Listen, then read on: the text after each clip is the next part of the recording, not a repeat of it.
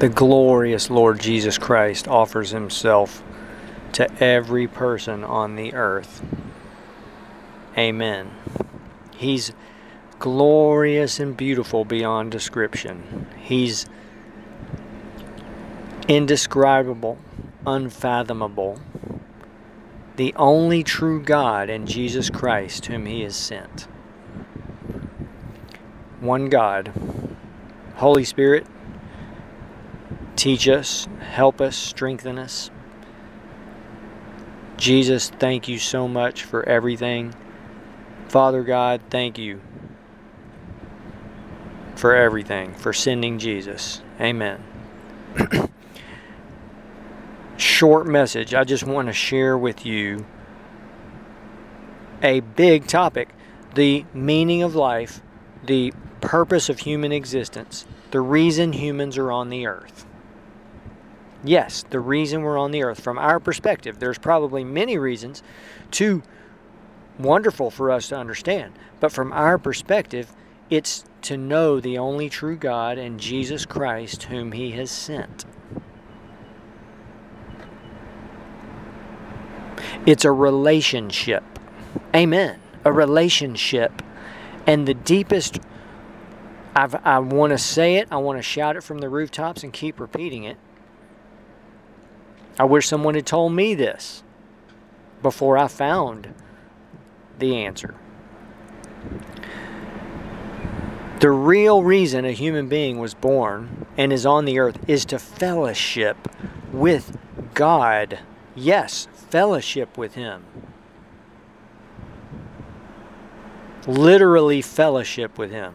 Like, hang out with Him, spend time with Him, literally with His person, with not just learning about Him or reading about Him, fellowshipping with Him. That's the anointing. That's fellowship with Jesus Christ. Amen. Jesus Christ is God. The Holy Spirit is the Spirit of Jesus Christ and the Spirit of the Father. Amen. Every person who knows Jesus Christ as Lord and Savior, when they leave the earth, they will fellowship with God for eternity. Amen. For eternity. I mean, heaven is so glorious and filled with just beauty beyond description, but someone will be fellowshipping with God to the point that that beauty just it flows from from him. Like it's he's indescribable. He's beyond comprehension. He's glory to God forever and ever and ever. And sadly, this is you know, so many people on the earth don't ever even come close to grasping this. Even followers of Jesus Christ don't. You know, that's something that Jesus revealed in the Gospels is, is that few find him. Few answer the call, few are chosen, the few. Few even find enter by the gate that leads to life. He said it right there. So we should never look at what man's doing. Let's look directly to Jesus Christ. Amen. Now,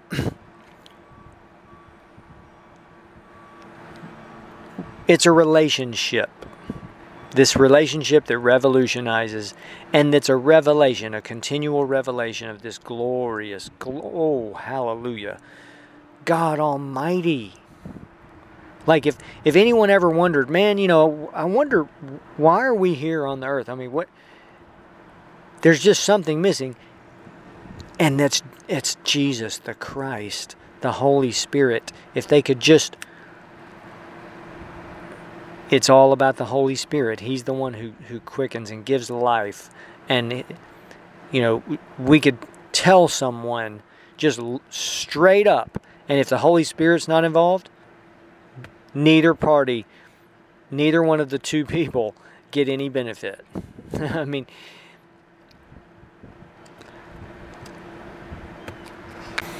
and let's again let's look at it technically, just logically. It's a it's a lifelong journey with Him. I mean, salvation is instant. If someone receives Jesus, they're saved. But it's a lifelong thing. Why? Why is it like that? Because He's our everything. He's everything to us. He's He's everything in the universe. Like anyone outside of Him is is literally spiritually dead and can do nothing and has nothing. But in him someone partakes of him and all that he is.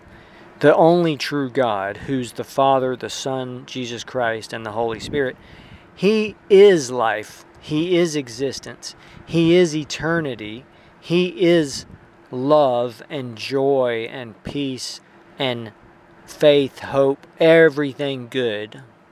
Okay? So, and, and again, technically, I say this, it's so important. There's four phases of knowing Him. So when someone, 98% of all followers of Jesus Christ, maybe 99, stay in only the first phase, which is the born again phase. John 3. They stay there. They don't go any further. Now, still, they've got the greatest thing. The greatest thing that a human being could ever get is salvation. Okay? But they don't go further. They miss out.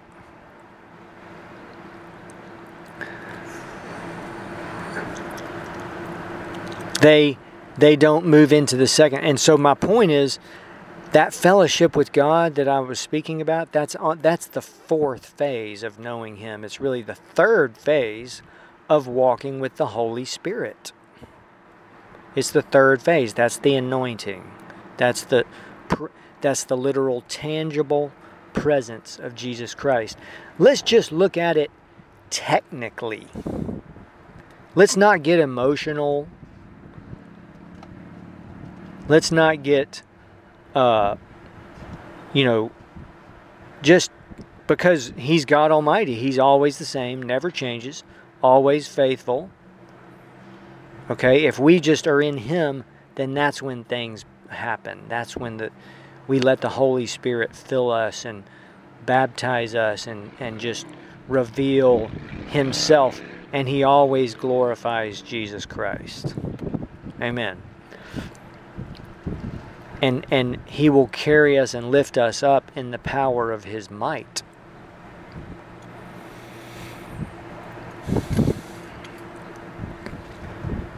And so we, we move into that deep relationship with him where it's from one glorious revelation to another and he'll reveal to us all that he wants to reveal. And just one example is is the fact that that he's not going to make anyone go deeper. It's up to the person. Because he's made man in his image, he's given man a free will. I mean, he's not going to make anyone seek him. But if someone does, then they that's when they begin to that glorious relationship. That's that you know this dynamic, this this uh, divine, holy sacred relationship. Amen.